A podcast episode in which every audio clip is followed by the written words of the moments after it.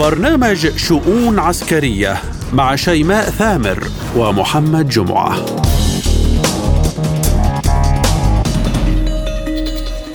ملفات عسكرية وشؤون جديدة من وكالة سبوتنيك الإخبارية بموسكو نتناوب على تقديمها لكم أنا شيماء ثامر. وأنا محمد جمعة ونستهلها بالعناوين. البنتاغون يدرس بدائل للمسيرات بأجواء البحر الأسود فما هي الخيارات الجديدة؟ في خضم التوتر الحاصل في الشرق الأوسط صاروخا باليستيا عابرا للقارات تطلقه كوريا الشمالية.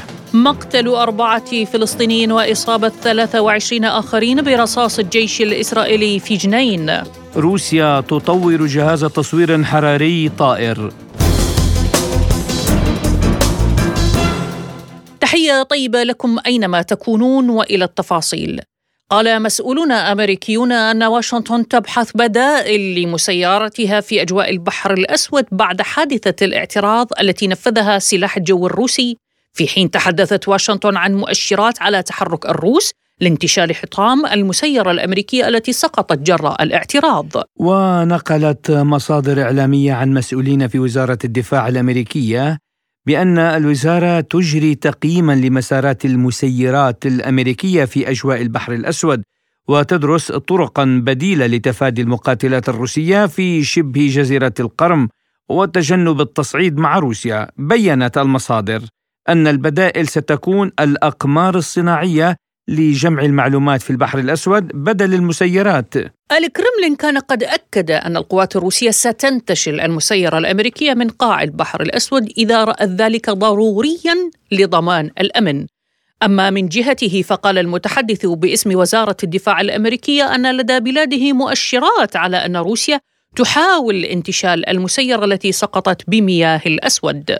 وبحسب وسائل الإعلام الدولية إن الولايات المتحدة تستخدم حوادث مختلفة بمشاركة معداتها العسكرية لتعقيد الوضع حول الدول التي تعتبرها واشنطن عدوا لها. وإن تحطم المسيره الامريكيه من طراز ام كيو 9 فوق البحر الأسود مثال جديد على مثل هذه الاستفزازات.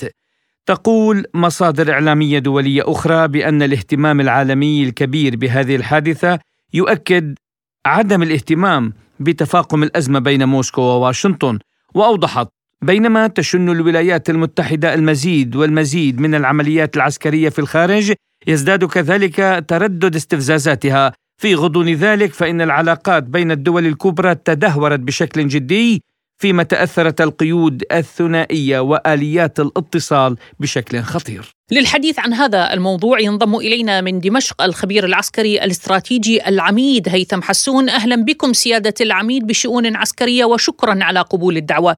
أبدأ معكم سيادة العميد بإصرار البنتاغون على تشكيل بدائل للمسيرات فوق البحر الأسود وذلك باستخدام طبعا الأقمار الصناعية. يعني لماذا واشنطن مصرة على بقائها العسكري فوق هذه المنطقة بالذات؟ طبعا آه، البحر الأسود منطقة مهمة آه، لكل الأطراف آه، أو الدول المتشاطئة عليه. بالإضافة إلى الولايات المتحدة الأمريكية اللي بتعتبر إنه البحر الأسود هي منطقة النفوذ أو منطقة الوصول إلى شواطئ الاتحاد الروسي والدول الأخرى المطلعه عليه. بالإضافة إلى موضوع المراقبة المستمرة لحركة الأسطول الروسي موجود في سيفستوبول وأيضا في شبه جزيرة القرم بشكل عام. الموضوع أيضا أن دولتين من الدول المنضوية في حلف الناتو موجودة أو لها شواطئ على البحر الأسود، يعني أن العذر والمبرر للوجود الأمريكي متوفر وهو وجود دولتين من حلف الناتو لهما شواطئ على البحر الأسود. طبعا كل هذا الأمر من أجل آه، اولا تأمين المراقبة المستمرة آه، لحركة القوات أو لحركة الاساطيل الروسية، ثانيا من أجل إمكانية التقدم أو التقرب للاستطلاع والتجسس آه، على الأراضي الروسية بالإضافة للوضع الحالي وضع العمليات العسكرية الروسية في أوكرانيا حيث أن البحر الأسود يؤمن مجال حيوي لمراقبة تحرك القوات، مجال حيوي للتجسس على آه، القدرات القتالية للأساطيل الروسية المتوضعة في البحر الأسود، الأمر الآخر أن أو وجود الولايات المتحدة عبر الطائرات أو عبر الأقمار عبر طائرات تجسس طبعا المسيرات أو عبر الأقمار الصناعية مهم جدا.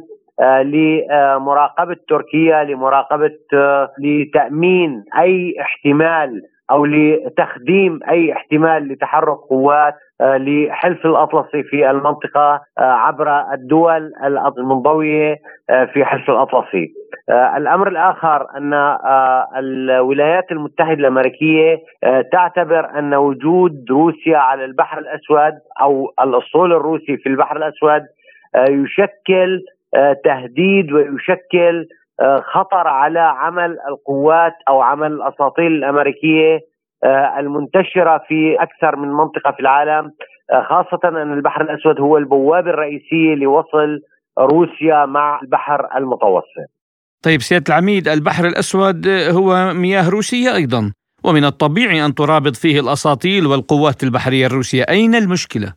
طبعا البحر الأسود ليس بحيرة روسية داخلية. يعني الموضوع هون في دول متشاطئة آه، كثيرة. الولايات المتحدة ليست إحدى هذه الدول بالتأكيد. آه، ولكن كما ذكرنا يعني موضوع وجود دولتين آه، من حلف الناتو لهما شواطئ على البحر الأسود هو مبرر للولايات المتحدة. ولكن الهدف الأساسي للولايات المتحدة الأمريكية هو موضوع المراقبه المستمرة والتجسس المستمر على الاتحاد الروسي إن كان على القدرات القدرات العسكرية أو على آه، تحرك الأساطيل الروسية في هذه المنطقة. آه، طبعا الجانب الروسي أو الحادثة التي آه، حصلت بالتأكيد الجانب الروسي أراد من خلالها إرسال رسائل تحذيرية إلى الولايات المتحدة الأمريكية. بالإضافة إلى الأحاديث التي تلت هذه الحادثة حول إمكانية اعتراض طائرات روسية في المياه الدولية والتحذير الروسي من أن هذا الموضوع يمثل إعلان حرب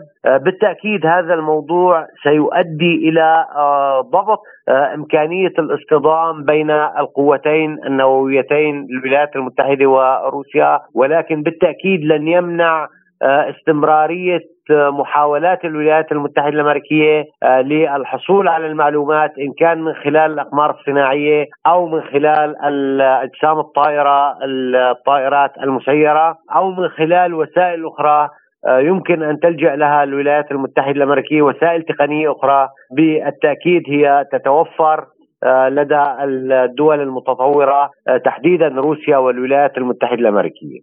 سيادة العميد لماذا آثار تحطم المسيرة الأمريكية حظيت بهذا الاهتمام العالمي الكبير؟ وكأن العالم لا يعرف بوجود أزمة أصلا بين موسكو وواشنطن.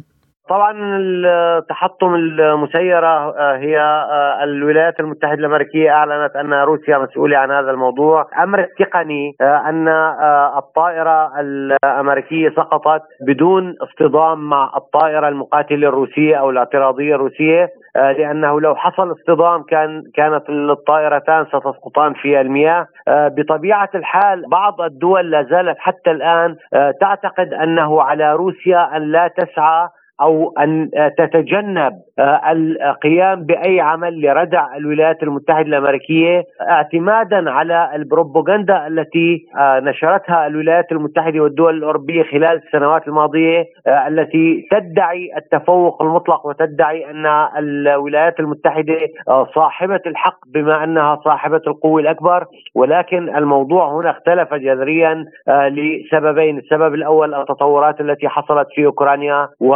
الحرب الأمريكية الروسية بالوكالة، يعني الولايات المتحدة والدول الأوروبية شنت حربا بالوكالة آه، ضد روسيا وروسيا تدرك هذا الأمر، الأمر الآخر أن موازين القوى اختلفت أيضا بشكل كبير آه، بسبب دخول الروسي العسكري بغض النظر عن التحديات والمخاطر التي يمكن أن يحصل أن تحصل، آه، الأمر الثالث والمهم جدا وهو أن المنطقة التي حصل فيها الحادث هي آه، منطقة آه، قريبة جدا من المياه الإقليمية الروسية ويمكن أن تكون ضمن المناطق التي قد تلجأ فيها روسيا لاستخدام كل الوسائل لمنع الولايات المتحدة الأمريكية من الوصول إليها لما لها من أهمية في منع عمليات التجسس والرصد والاستطلاع للقدرات الروسية المختلفة إن كانت عسكرية أو غير عسكرية. الخبير العسكري والاستراتيجي العميد هيثم حسون كنت معنا ضيفا كريما من دمشق شكرا لكم. في خضم التوتر الحاصل في شرق آسيا أعلنت كوريا الشمالية يوم الجمعة الماضية أنها أطلقت صاروخا باليستيا عابرا للقارات لبث الخوف في نفوس الأعداء. الزعيم الكوري كيم جونغ أون أشرف على تجربة إطلاق صاروخ هاون سينك 17 مشددا على ضرورة بث الخوف في نفوس الأعداء بسبب وصفه بالعداء العلني الذي أبدته مناورات الولايات المتحدة وكوريا الجنوبية تجاه بلاده وذلك بحسب ما ذكرته وكالة الأنباء المركزية الكورية الرسمية. جاء إطلاق هذا الصاروخ قبل ساعات من لقاء الرئيس الكوري الجنوبي يون سوك بيول برئيس الوزراء الياباني فومبو كيشيدا في قمة تهدف جزئيا إلى إعادة بناء العلاقات الأمنية بين حليفي الولايات المتحدة في مواجهة التهديدات النووية الكورية الشمالية. كما أتت ذلك أو تلك الرسالة الصاروخية بالتزامن مع اتفاق كوريا الجنوبية واليابان خلال قمة زعيمي البلدين هذه على العمل عن كثب بشأن الأمن الإقليمي مع أمريكا ونظمت مناورات عسكرية في جميع أنحاء المنطقة تستمر حتى الثالث والعشرين من مارس الجاري. يشار إلى أن بيونغ يانغ صعدت من خلال إطلاق أربعة صواريخ في غضون أسبوع تقريبا وردها على تلك التدريبات العسكرية الجارية بين الولايات المتحدة وكوريا الجنوبية والتي تعد الأكبر من نوعها منذ سنوات. في حين تضغط إدارة الرئيس الأمريكي جو بايدن الساعية لعلاقات أفضل بين كوريا الجنوبية واليابان بعد أن تراجعت في السنوات الأخيرة بسبب القضايا التاريخية من أجل تعزيز شبكة تحالفها في آسيا لمواجهة التهديد النووي الكوري الشمالي ونفوذ الصين المتزايد. ليبقى السؤال في خضم التوتر الحاصل في شرق آسيا إلى أين يمضي المشهد وكيف ستكون تبعات ذلك؟ للحديث أكثر عن هذا الموضوع ينضم معنا عبر الهاتف الخبير العسكري الاستراتيجي العميد الدكتور أمين حطيط. أحييكم سيادة العميد معنا بشؤون عسكرية وبداية كخبير ومراقب عسكري. كيف تقرأ المشهد بشرق آسيا في ظل التوترات الحاصلة بين الكوريتين؟ يبدو أن المشهد الأمني في شرق آسيا آخذ بالتراجع والتقهقر ولكنه لم يسرع الخطى بشكل يخشى معه فقدان السيطرة. إنما بالشكل الذي تسير فيه الأمور يمكن وصفها بأن الوضع غير مستقر إنما حتى اللحظة هو تحت السيطرة. ولا أعتقد أن هناك إمكانية لانفجار أمني واسع في المنطقة طالما أن الأمور تسير بالوتيرة الحالية. وخاصة أن كل من الطرفين آه، يحرص على عنصرين. العنصر الأول إثبات القوة والفعالية والعنصر الثاني تجنب الانزلاق إلى المواجهة، لهذا السبب أنا أعتقد أن الأمور آه، لن تكون طبيعية عادية في الأسابيع والأشهر المقبلة، إنما لن تذهب الأمور إلى حد الانفجار الكلي الذي يستوجب مواجهة عسكرية بين الأطراف المعنية. طيب دكتور اليوم المشهد متوتر جدا بطبيعة الحال بين الكوريتين، ألا تعتقد أن استخدام صاروخ عابر للقارات لتخويف الأعداء هو بمثابة استعراض للإمكانات العسكرية أم أن هناك رسائل أخرى؟ بكل تأكيد آه، اللجوء إلى الصواريخ بعيده المدى فيه ثلاثة أمور، أول آه، اولا رسالة للخصم وللعدو بأن هناك جهوزيه عسكرية يمكن أن يلجأ إليها أو أن تفعل، المسألة الثانية إثبات الوجود العسكري في الميدان بشكل دائم أو ما يسمى آه، تعهد الفعالية، تعهد الفعالية والجهوزيه. والمسألة الثالثة آه، تكون آه، ذاتية لرفع المعنويات ولمواجهة الحرب النفسية التي يشنها العدو من خلال التضييق وخلال الحصار فبالتالي مسألة إطلاق الصواريخ آه، البعيدة المدى فيه هذه المنافع لكن لا يعني أنها مقدمة لمواجهة عسكرية مؤكدة. قبل أن أختتم معكم سيادة العميد دعني أسألك مع كثافة المناورات العسكرية المختلفة بالعالم واستعراض الأسلحة العسكرية التي تمتلكها الدول الكبرى، هل تعتقد أن هذا يشير إلى بداية تشكيل تحالفات عسكرية جديدة وفق المعطيات التي تتغير بكل لحظة؟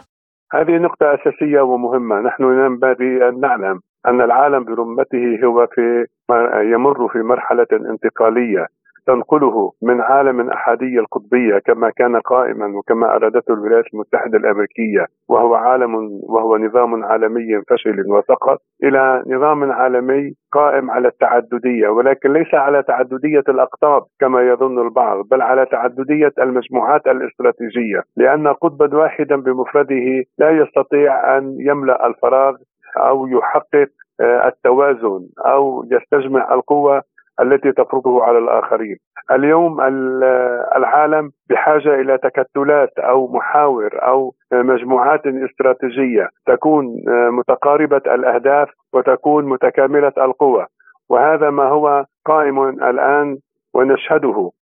فعلى سبيل المثال نشهد الآن تكون نواة كتلة مشرقية أو كتلة شرقية وكتلة أوروبية أطلسية والاخرون يبحثون عن موقع بين الكتلتين أو تشكيل تكتل قائم بذاته هذه المرحلة اذا هي مرحلة إعادة تشكل القوى وإعادة تنظيم المجموعات الاستراتيجية التي هي ستحتل مواقعها في نظام عالمي قائم على التعددية. الخبير العسكري العميد الدكتور أمين حطيت كنت معنا ضيفا كريما بشؤون عسكرية شكرا لكم وحياكم الله. وإلى فلسطين حيث صرحت وزارة الصحة الفلسطينية ببيان تلقت وكالة سبوتنيك الإخبارية نسخة منه أن القتلى والشهداء الذين سقطوا جراء المجزره التي قامت بها القوات الإسرائيلية في جنين هم صالح بركات ونضال الأمين والطفل عمر محمد عوادين وخليل الصغير إصابات أخرى منها 12 إصابة بالرصاص الحي بينها أربعة خطيرة وصلت مشفى الرازي ووصلت مشفى جنين الحكومي خمس إصابات بالرصاص الحي وست إصابات بالرصاص والشظايا. وصلت مشفى ابن سينا التخصصي.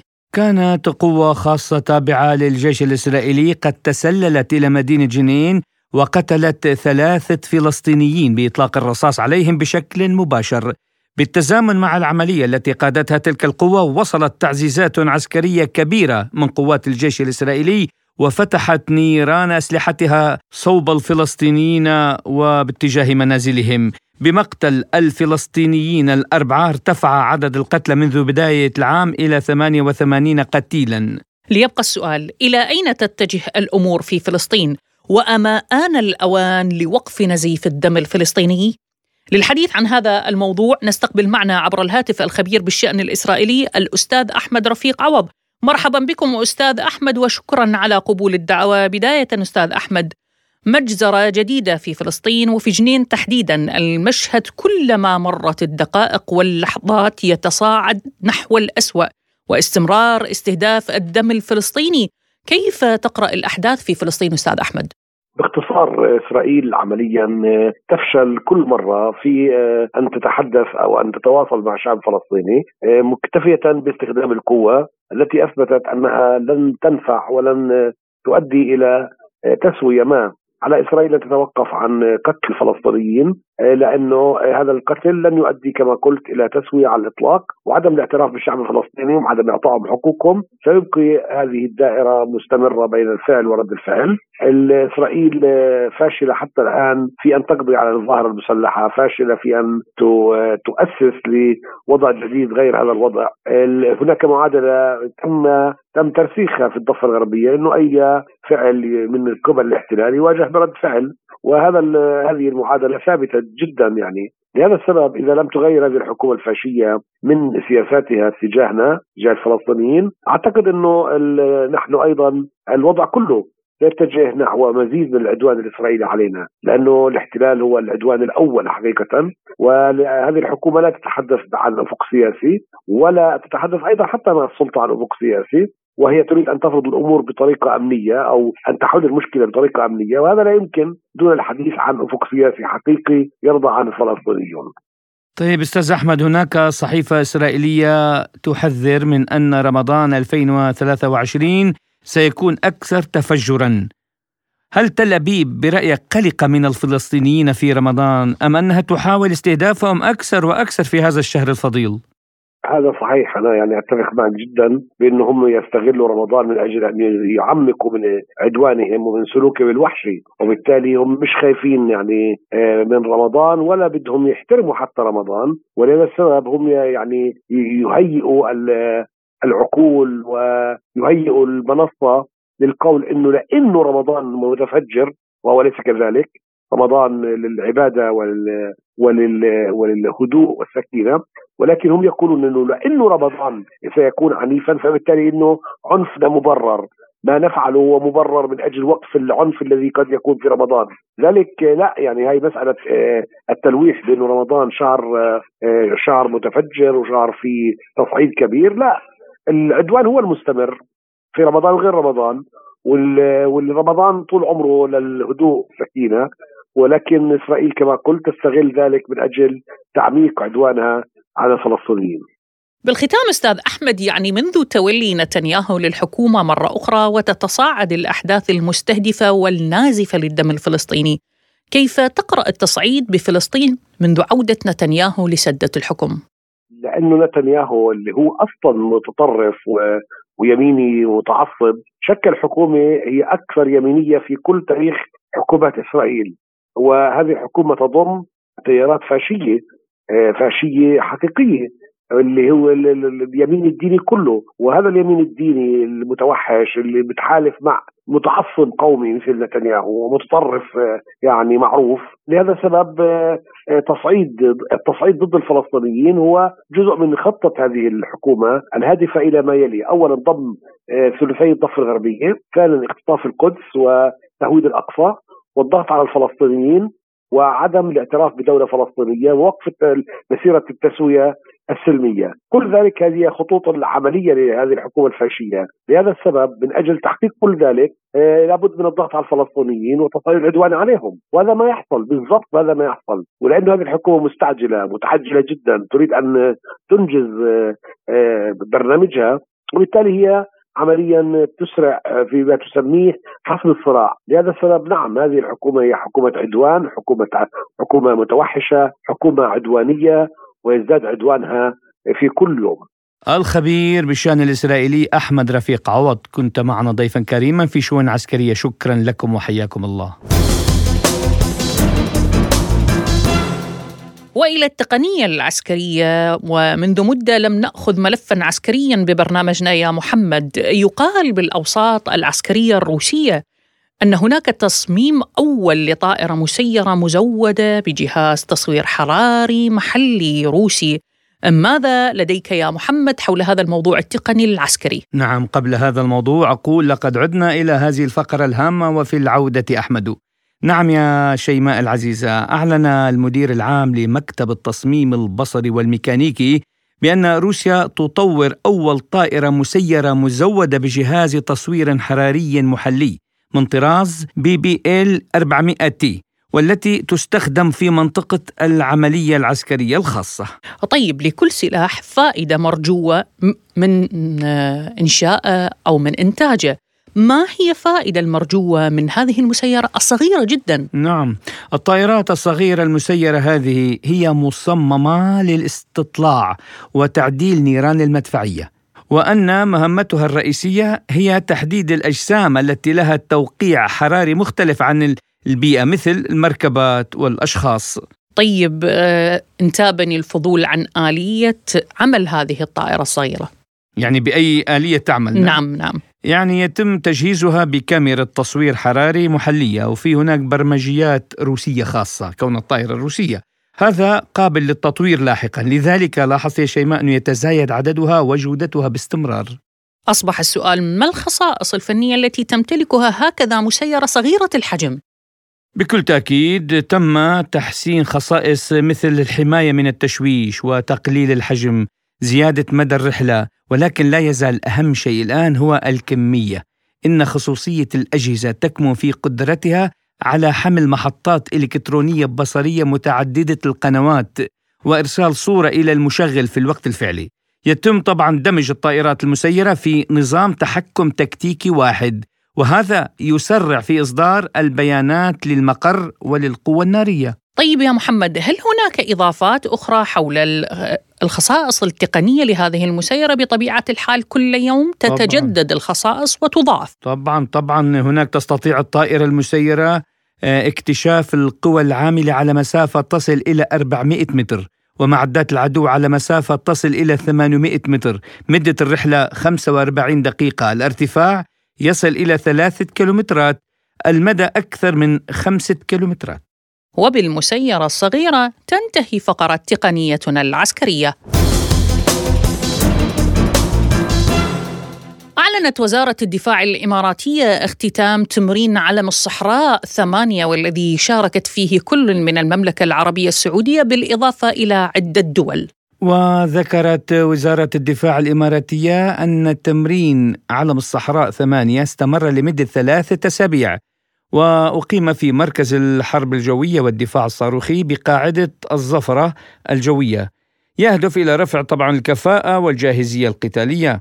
وأضافت أنه شارك في التمرين عدة دول شقيقة وصديقة وهي المملكة العربية السعودية ومملكة إسبانيا وجمهورية كوريا الجنوبية والولايات المتحدة الأمريكية وجمهورية فرنسا والمملكة المتحدة وجمهورية الهند وجمهورية ألمانيا. وزارة الدفاع السعودية كانت أعلنت بالخامس والعشرين من فبراير الماضي عن وصول مجموعة القوات الجوية إلى الإمارات للمشاركة في التمرين الذي يهدف إلى تطوير الجاهزية القتالية وتبادل الخبرات العسكرية.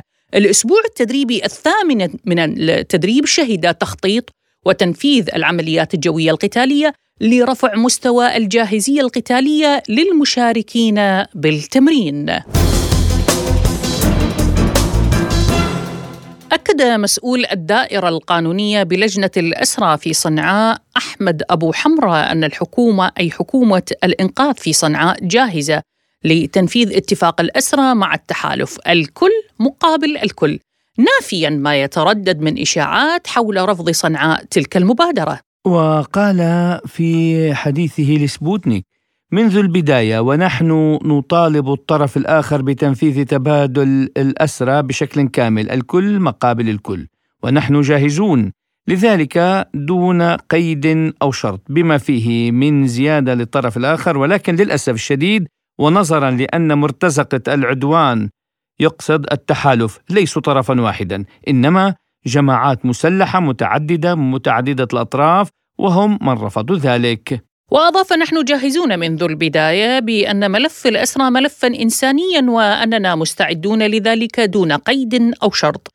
لكنهم يرفضون ذلك ويطلبون أسماء بعينها ويتركون باقي الأسرى.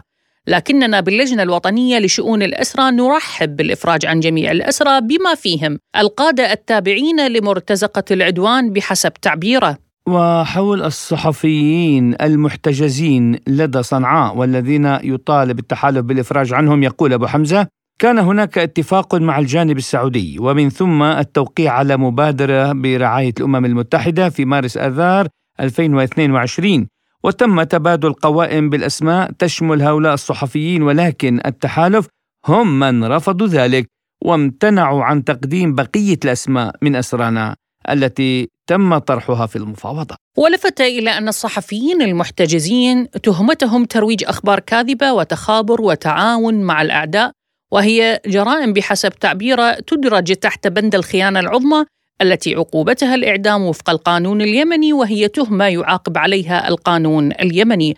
وأضاف أن المحتجزون بالسجن وفق الضوابط والقوانين السارية في البلاد وأن سجونهم مفتوحة للجنة الدولية للصليب الأحمر والأمم المتحدة وهم يقومون بزيارات يومية لهذه السجون وأماكن الاحتجاز ويطلعون على أحوال الأسرى وفقا للقوانين والإعراف واتفاقية جنيف الثالثة بشأن الأسرى. كشفت جماعة أنصار الله اليمنية عن مساع في جولة المفاوضات التي انطلقت في الأسبوع الماضي مع الحكومة اليمنية في مدينة جنيف السويسرية والتي توصل إليها الطرفان. إلى هنا نصل وإياكم مستمعينا لختام حلقة اليوم من برنامج شؤون عسكرية رافقناكم بها من وراء الميكروفون محدثتكم شيماء ثامر. وأنا محمد جمعة. طبعا شكرنا موصول لضيوفنا الكرام بهذه الحلقة. الخبير العسكري العميد هيثم حسون والخبير العسكري العميد أمين حطيط. والخبير بالشأن الإسرائيلي الأستاذ أحمد رفيق عواض للمزيد مستمعينا الكرام يمكنكم دائما زيارة موقعنا الإلكتروني. أرابيك سبوتنيك دوت أي إيه دمتم بأمان الله ورمضان كريم مقدما. رمضان كريم.